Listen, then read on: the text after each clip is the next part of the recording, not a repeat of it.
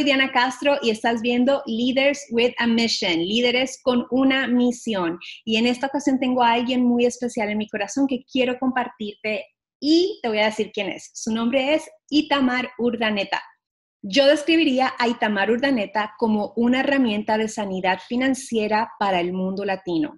Después de cancelar casi un millón de dólares en deudas, Itamar encontró su verdadero llamado que es ser una líder financiera para aquellas personas que se sienten prisioneras y esclavas de un sistema que está diseñado para mantenerlos atrapados. Itamar es conferencista, es consultora de negocios, también trabaja como experta en finanzas en cadenas nacionales de televisión como Telemundo y en la radio. Ita, gracias por tomar de tu tiempo y estar aquí con nosotros. Gracias por la invitación y por esta oportunidad que me estás brindando. Para estas personas que no conocen y que suena así como medio amarillista, ¡ay, un millón de dólares! ¿Nos puedes contar un poquitito tu historia? Porque, porque here's, here's the thing. Yo conozco Itamar desde hace un montón, no, no, no, no, no, Casi 20 años. de tiempo. Estaba haciendo fotos, ahora que me dio por, por arreglar todos los gabinetes de la casa. Estaba sacando unas fotos y por ahí saliste en alguna foto y yo, oh my God, y eso hace casi 20 años, así que nos conocemos hace mucho tiempo. Hace mucho tiempo, y yo conozco a Itamar antes de, cuando, cuando Dani era chiquito, cuando Dani tenía como... O sea, eh, tú me conociste siendo mamá soltera, siendo muy pobre, ¿ok? Eh, y bueno, después que me caso, ya después de cuando ya mi hijo Dani tenía seis años, ya casi siete añitos, me caso con mi esposo Miguel. Ya para ese tiempo ya estaba en el mundo bancario, ya estaba eh, a un nivel económico bastante alto. Y creo que una de las cosas más difíciles en mi vida fue tener que manejar mucho dinero a tan poca edad y con poco conocimiento financiero. Porque haciendo cuentas, eh, mi primer millón yo lo gané cuando tenía 26 años, pero no tenía la educación financiera ni tenía tampoco la experiencia que tengo hoy, obviamente, y también estaba emocionalmente, venía muy dañada de una infancia bastante rota, o sea, mis padres divorciados, el divorcio de mi papá fue, y mi mamá fueron, fue muy traumático. Eh, igualmente yo estaba en una relación, en un divorcio bastante traumático, recuperándome de una historia de abuso físico, psicológico, venía muy golpeada a nivel emocional y debido a eso tenía esos hoyos, esos huecos emocionales donde utilicé el dinero para llenarlos y para satisfacerlos.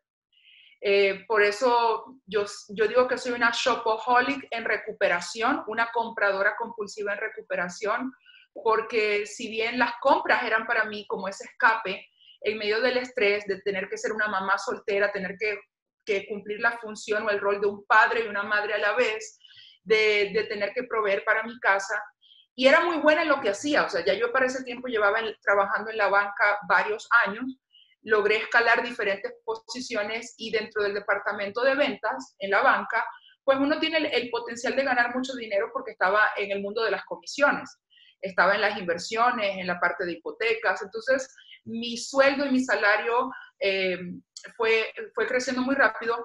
Sumado a eso, la economía de esa época que fue el boom, ¿verdad? Del famoso, del, la famosa era de bienes raíces, donde las casas se vendían eh, prácticamente de un día para otro, subían los precios de las propiedades de un día para otro, a veces en horas, y yo estaba manejando diferentes proyectos de, real estate y comienza a crecer comienzan a crecer mis ingresos, comienza a crecer mis responsabilidades y comienza a crecer mi influencia a nivel de, en, el, en el círculo de la banca.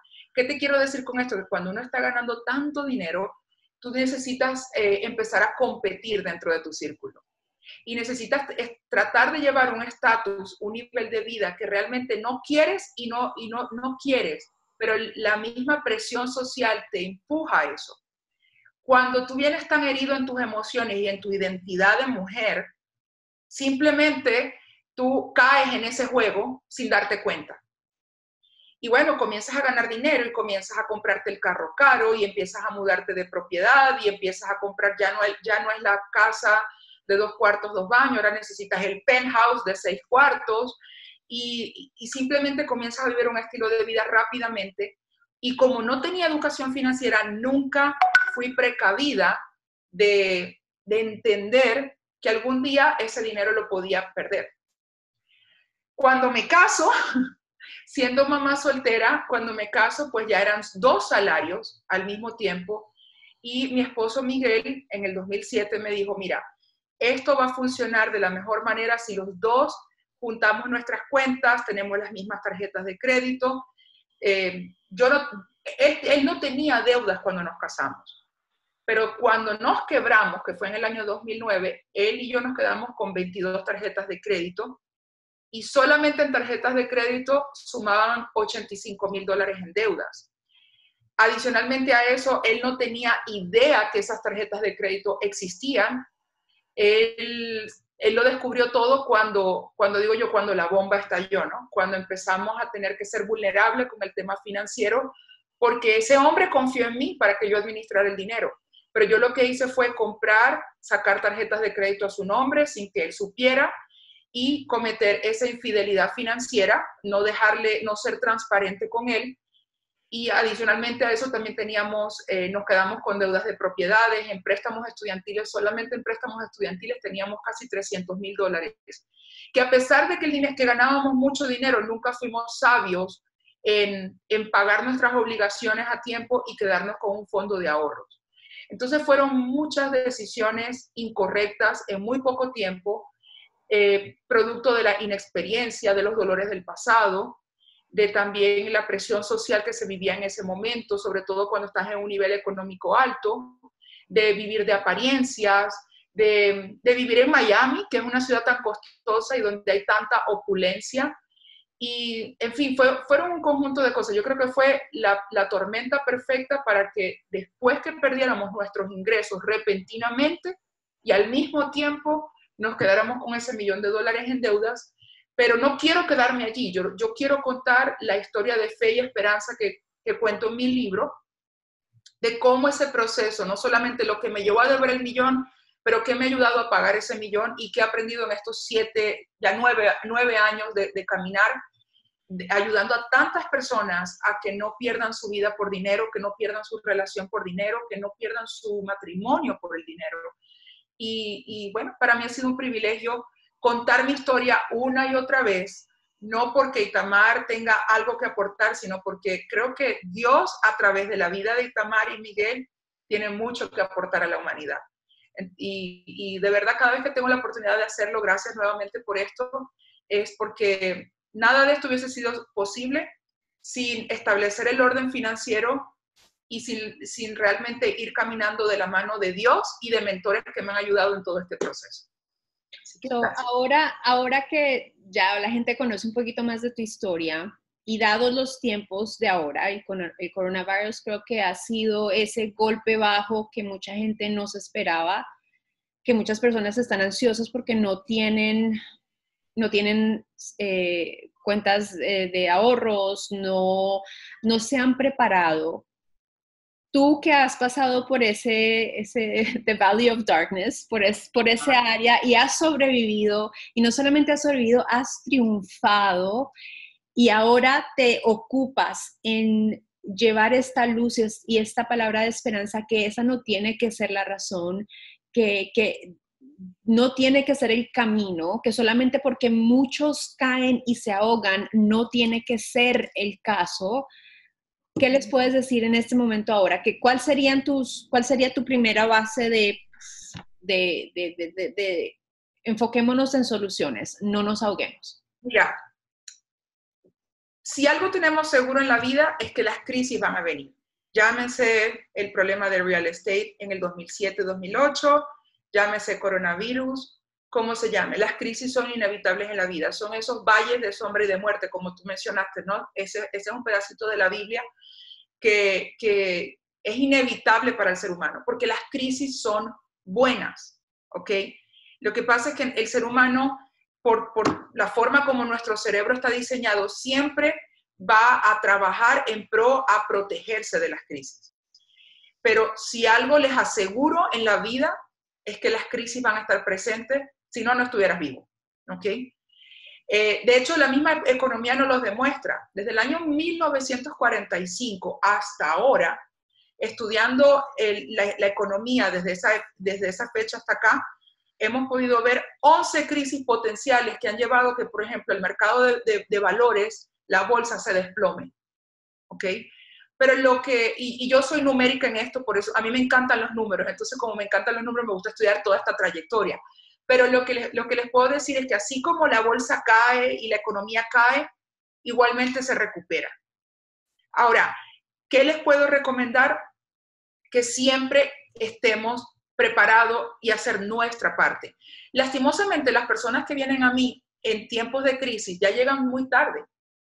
Pero yo me la paso antes de que llegue la crisis diciéndole, ahorre, tenga un presupuesto, establezca orden en su casa, mantenga un control de gasto, atienda a un seminario, no camine solo en el orden financiero. ¿Y qué pasa? Que nosotros tenemos como este ego interno de decir, yo puedo solo. Yo tengo problemas financieros y estoy endeudado, pero yo voy a salir de esta, yo puedo solo. Y sabes qué? El ser humano, aunque, aunque a nosotros en nuestros hogares, como me dijeron a mí, Usted tiene que ser independiente, estudie alguien, algo para que sea alguien en la vida. Este, haga, ábrase camino usted sola. El ser humano no fue creado para estar solo. Porque siempre hay alguien que sabe un poquito más que tú.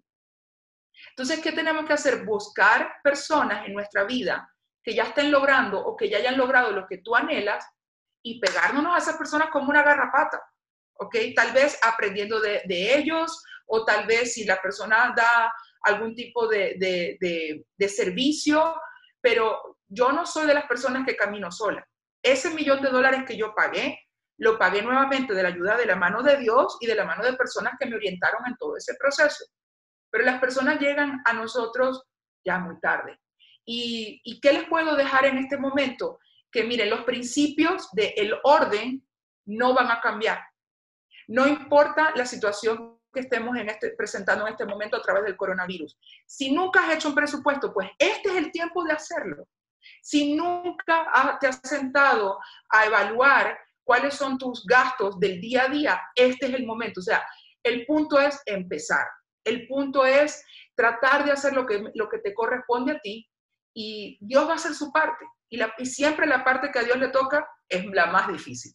Lo más fácil es lo que nos toca a nosotros, que es establecer ese orden. Y cuando yo hablo de orden, hablo de un orden integral, hablo de orden a nivel financiero, orden en tu casa, orden en tu salud, orden en, tus emociones, orden en tus relaciones, ¿ok? Esto, es, esto involucra el, al ser humano como un todo, de una forma holística. Entonces necesitamos entender y evaluar en qué áreas yo necesito establecer orden y tomar acción rápidamente.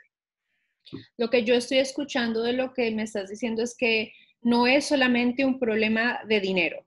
O sea, dinero es la causa. Es como que es como el, eh, es el síntoma. Es el síntoma nomás. Tu, tu, tu escasez de dinero o tu lo que sea de dinero, como le quieras poner, es solamente un síntoma de, una, de algo mucho más profundo, sea emocional, sea de desorden, sea mental, o sea, sea de relaciones, es, es algo que se está manifestando en esa manera. Eso es lo que, lo que estoy escuchando, pero tiene solución. Es como, yo creo que yo lo relaciono también cuando estabas hablando, yo soy una persona supremamente visual y me imaginaba una persona súper obesa, morbidly obese, que nos encanta ver estos programas eh, en la tele y y esa persona por dentro dice, no, pero es que yo no puedo ni caminar. Y, y el, el, trainer, no, ahora tienes que cambiar la dieta, y ahora, y, pero vas a darle más, y así vomites, y, y la ves esa persona después regresar a un tamaño normal, es como que es una manera de transformación, es, solamente que se, se manifiesta en, en, algo completamente distinto y es posible, solamente la gente se tiene que dar esa oportunidad y saber que de pronto no, es, no va a ser fácil, porque nadie está diciendo que va a ser fácil, pero solamente que confíen que es posible y que se dejen guiar. Claro, sí, parte de esta entrevista y, uno de mis anhelos cada vez que puedo, que, Dios me da la plataforma para comunicar, es, es eh, inyectar esperanza en las personas. Yo soy una persona que, que, he sido muy resiliente en la vida, me he recuperado de cosas muy fuertes. Y en, las, y en, los más, en las etapas más bajas de la vida, de ahí Dios me ha levantado, ¿ok? Siempre hay esperanza. El, el, punto es empezar y mantenernos. ¿Cómo nos mantenemos? Bueno, tenemos que establecer rieles en nuestra vida. Uno de los rieles importantes en nuestra vida es el compromiso que nosotros declaramos primero con nosotros mismos y con las personas que están cercanas a nosotros. Okay. Uno de mis mentores hace mucho tiempo me enseñó que el compromiso es una declaración en nuestro lenguaje que sustentamos o que, que, sustentamos con acciones. Y el nivel de compromiso que tú te estableces contigo, y bueno, y si eres una persona de fe con Dios, con tu familia, con las personas, cuando tú dices, yo voy a hacer esa dieta, por ejemplo, y yo la voy a hacer, no lo voy a hacer para verme solamente bonita delante de un espejo, pero quiero vivir 90 años, 100 años, yo quiero vivir 110 años, porque realmente el, propósito de vida que tengo en esta tierra es tan grande que necesito estar muy saludable para poder llevarlo a cabo. Hace año y medio atrás, eh, me di a la tarea de cuidar mi salud y establecer orden en esa área, porque sí, ya yo había establecido orden a nivel financiero, en mi casa, en mis relaciones, pero estaba en una situación de salud bastante compleja después de mi embarazo. Tengo un hijo de 20 años y un hijo de 3 años. Y ahí fue donde tuve que ser zarandeada, sacudida, porque yo, yo quiero ser una mamá saludable cuando mi hijo David, que ahorita tiene 3, tenga 20. Yo quiero disfrutar a mis nietos y yo quiero ser saludable y, estar saludable. Y en ese proceso, eh, pues empecé a establecer orden y, pude, ya pude sacar de mi cuerpo un montón de cosas y entre esas 40 libras. Entonces, de cierta forma, mi cuerpo también cambió. Qué bueno que tocaste ese tema de la salud, porque es que va muy alineado el tema de la salud con el tema de las finanzas. Las finanzas en sí no son ni buenas ni malas la finanza es un catalizador. Si tú eres una persona que está muy, muy enferma, lo que va a hacer el dinero en tu vida es exponer esa enfermedad. Si tú eres una persona desordenada, va a exponer ese desorden. Si tú eres una persona muy mala, va a exponer tu maldad. Pero si tú eres una persona que está, que está arraigada en hacer el bien, que está arraigada a querer establecer el orden en su vida, las finanzas lo que van a hacer es simplemente proyectar eso. ¿ok? ¿Qué hago yo como mentor financiero cuando llego a la vida de las personas? Arrancar esa curita. Como un doctor cuando tiene que curar una herida y está infectada, las finanzas son esa curita que huele feo, hay que quitarla, y lo que comienza a salir de allí es cosas muy feas, que a través de nuestros procesos tenemos que lograr sanar. Porque si no sanas la raíz, el fruto siempre va a estar enfermo. Y no importa cuánto dinero ganes, siempre te vas a sentir vacío, insatisfecho.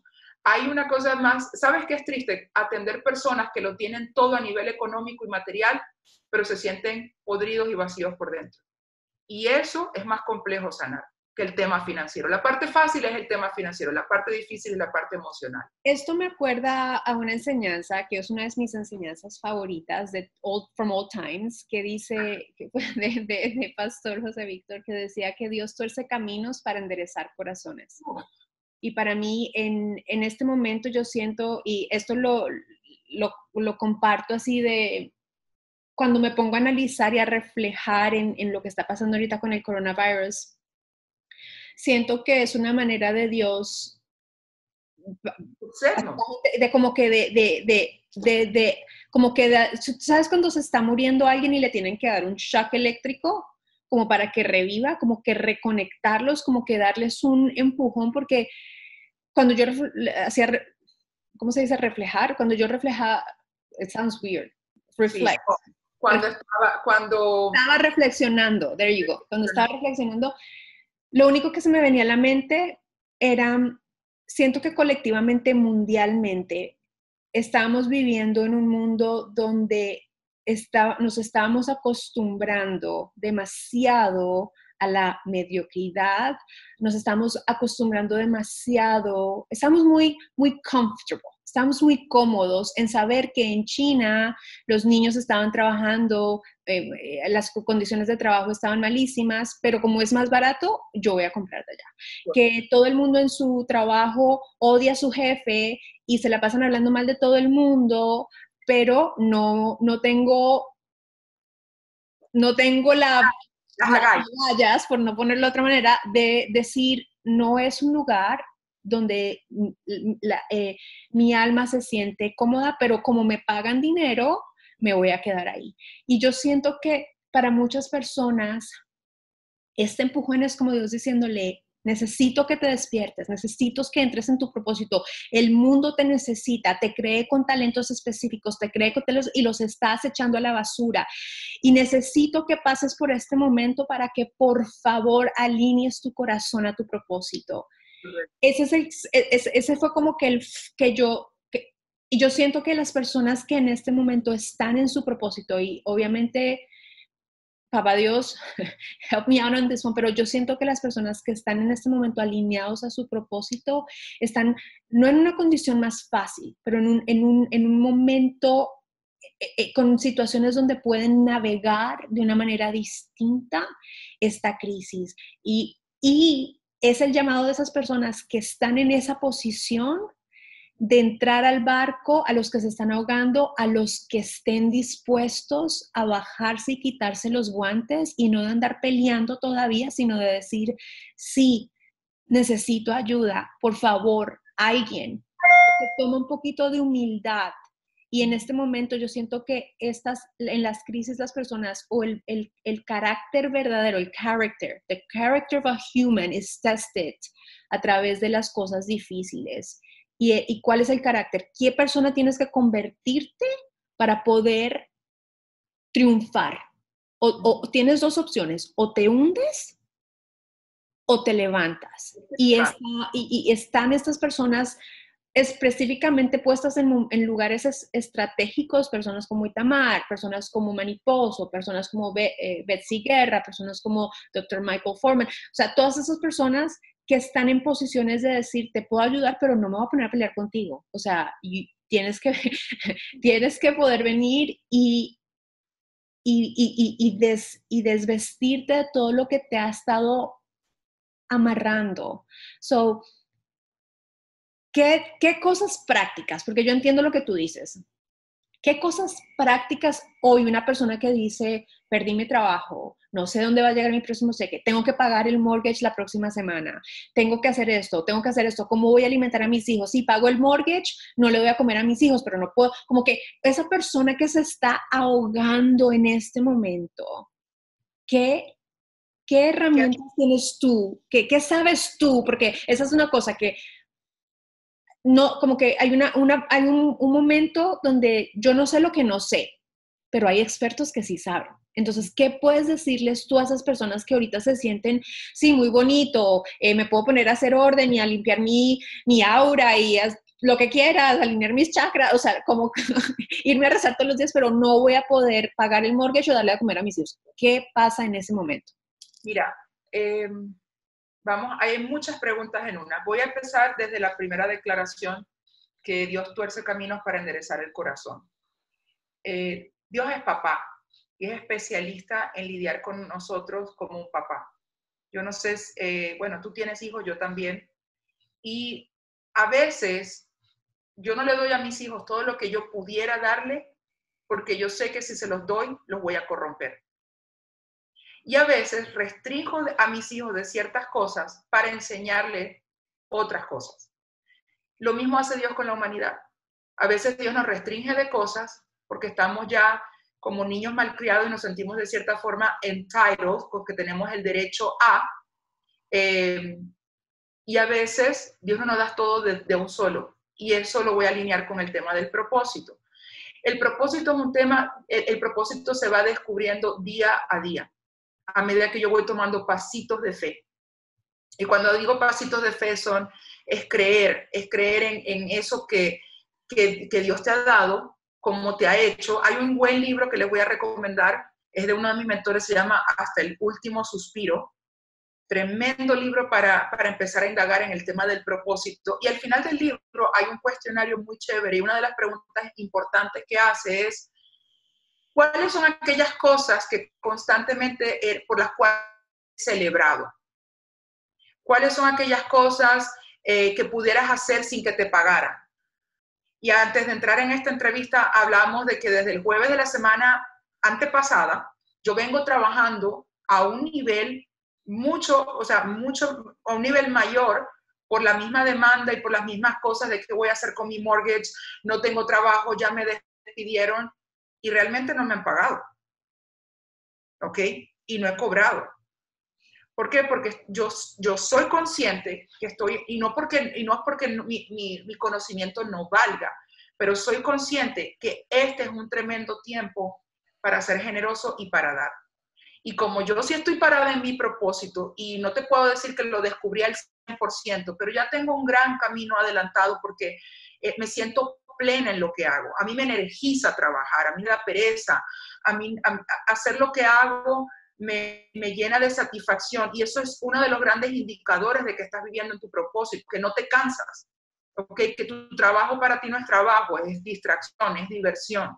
Claro que hay momentos de, que tienes que hacer ciertas cosas que no son todas alineadas a tu propósito, pero en líneas generales eh, amo lo que hago y estoy parada en mi propósito.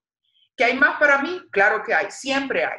Cuando tú estás parado en tu propósito, el dinero te va a seguir. Tu propósito es un imán para las finanzas.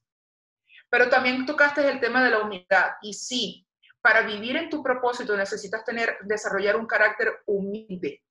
¿Por qué? Porque la persona que está ávida de conocer su propósito es una preguntona compulsiva. Y no solamente se la pasa preguntando, pero también lo lleva y lo ejecuta. ¿Ok? Y eso poquito que aprende, lo hace. Entonces, en este tiempo de crisis es un campo perfecto para comenzar a, a indagar en tu propósito y monetizar ese propósito. ¿Por qué no?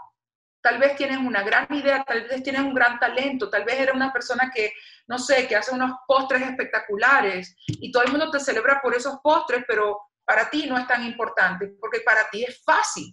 Para mí es fácil organizar las finanzas de las personas. Para mí es fácil llegar a una empresa que está en, caos a nivel operativo y es fácil organizarlo. Para mí es fácil sentarme con un CEO de una empresa y, e indagar en esa persona dónde están sus huecos a nivel, a nivel eh, mental, emocional, de creencias y poder llevarlo a otro nivel. Para mí es fácil eso. Pero ¿sabes qué pasa? Porque para mí fuera fácil, eh, yo no lo valoraba.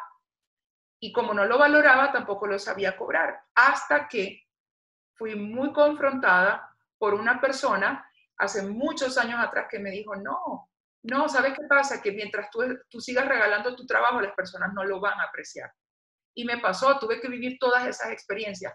Hoy en día es muy diferente. Y, y para cerrar esta parte de, la pregunta, ser concisa con las personas que sí me dicen, el propósito está lindo, el orden está lindo, pero ¿cómo hago para pagar mi hipoteca? Pues comienza a llamar a tus bancos, a contactar a tus acreedores. En este momento, las instituciones bancarias están dando ciertas ciertas medidas o cierta, cierta flexibilidad a las personas que se les debe, sobre todo en el tema de hipotecas, el pago de los carros, el pago de las tarjetas de crédito.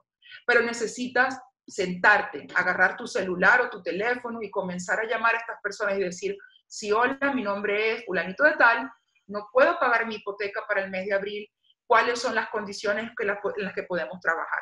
Pero necesitas sentarte, estar sentado frente a la televisión abrumándote con noticias y noticias o estar pegado a este dichoso teléfono y al Instagram o al Facebook, eh, comiendo y viviendo a través de la vida de otras personas, no te va a pagar los biles. Porque a veces nos involucramos tanto con la vida de las personas que vemos en el Instagram que nos olvidamos de gestionar nuestra propia vida. Entonces, ¿qué es lo que tenemos que hacer? Es sentarnos a hacer un plan. ¿Y sabes qué? No importa cuánto conocimiento tengas, no importa si tienes uno, dos, tres máster, doctorado, si eres, eh, no sé, si eres astronauta, no importa. El ser humano no fue creado para vivir y coexistir solo. Siempre vas a necesitar del empujón, de la ayuda, de ese, de ese coach, de ese trainer que te diga, vamos que tú puedes. No que cometí este error, no importa, vamos y nos levantamos juntos. De esa persona que te lleve de la mano. Entonces, este es el momento para ser puntuales en la pregunta que me hiciste de la persona que no puede pagar su hipoteca, su carro, que no tiene que comer. Mira, si, la si tú no tienes dinero para, para comer, ¿ok? Este es el tiempo de contactar a las organizaciones sin ánimo de lucro, las iglesias. En mi comunidad, en la iglesia donde yo participo, donde yo trabajo, donde funciono, eh, a nuestra iglesia le estamos eh, proveyendo ciertas ayudas a personas que están, como decimos en buen colombiano, en la inmunda que no tienen para la comer. Olla. En la olla. Que no tienen ni para comer. Pues esas personas han sido humildes y han dicho, hey, necesito ayuda. No tengo para darle de comer a mis hijos, pero para eso se requiere humildad, porque es que a veces ni siquiera sabemos, no sabemos pedir y tampoco sabemos recibir. Nos cuesta recibir y eso es una cuestión de ego y de orgullo. Entonces, eh, en este es el momento de empezar a llamar, a hacer tu plan financiero. Si nunca has hecho un presupuesto, mira, si tú sabes contar con los dedos de las manos y de los pies, tienes un papel y un lápiz, tú puedes hacer un presupuesto. Si tú, no, si tú tienes deudas de tarjetas de crédito y no sabes cómo comenzar a pagarlas, pues anota cuál es, tu condición financiera, en cuánto estás negativo, cuánto necesitas mes a mes para poder vivir y para poder sobrevivir. Una de las preguntas frecuentes que nosotros hacemos en los talleres de finanzas que damos es, es ¿cuánto usted pudiera sobrevivir si usted perdiera sus ingresos repentinamente? ¿Cuántos días tú pudieras sobrevivir si tú perdieras tus ingresos repentinamente? El problema de la crisis que yo viví en el 2008 no es, la, no, es que en ese tiempo yo no tenía la preparación financiera que tengo hoy. Por eso, para mí, el coronavirus es como que, ay, tranquilo, ya, yo lo que tengo que es obedecer, acatar las normas, no salir de mi casa y simplemente empezar a disfrutar de todo esto que yo he venido sembrando por ya siete, ocho años a nivel financiero, no solamente en la vida de la gente, pero también en mi propia administración, para poder afrontar la, crisis con una solidez y con, y con, y con, with a sound mind, con un dominio propio, con una mente sana, eh, para poder afrontar esto de una forma muy diferente al, y, no y no llenarme de ansiedad. Sí, solo que lo que yo estoy escuchando dentro de lo que estás diciendo es parte con organizarte. Y, yo siento que ahora que estás en tu casa y los chicos están en casa, de pronto es una súper buena idea para organizar tu closet. Pareciera que no fuera nada que ver, pero todo este tiempo que llevas acumulando cosas, ver qué cosas tienes, qué cosas puedes dejar, qué cosas puedes donar. También lo que estoy escuchando es, em, llama, siéntate a llamar a todos tus acreedores, siéntate a hacer una lista de qué, sumas y restas de todo lo que tienes, de todos los gastos, empieza a llamar a cada uno de estos acreedores, explícales tu situación, chequea cuáles son los planes que tienen de apoyo. En este momento todo el mundo se está ajustando. También la otra cosa que escucho que me dices es, ah, esta es una oportunidad de, aunque estamos en social distancing, es una oportunidad para que te conectes con comunidades que ya están establecidas, comunidades que te van a recibir con los brazos abiertos, comunidades que no te van a pedir nada a cambio, comunidades que necesitan, que están puestas para poder ayudarte. There's a food bank, están las iglesias, eh, pero necesitas dejar de llenarte de ansiedad y empezar a consumir información que te llene el alma, que te llene el corazón de personas que, estén alineadas con una, con, un, con, una voz de esperanza. So, ¿Alguna otra cosa que me quieras compartir? Eh, me encantaría que nos compartieras el nombre de la iglesia en la que tú vas para que las personas que no tienen esta posibilidad eh, puedan llamar a algún lado em, y que nos digas en dónde te podemos encontrar para... Estoy, eh, bueno, me pueden contactar, estoy en redes sociales bajo Itamar Urdaneta, Itamar se escribe ITH, A-M-A-R, Urdaneta, así todo junto.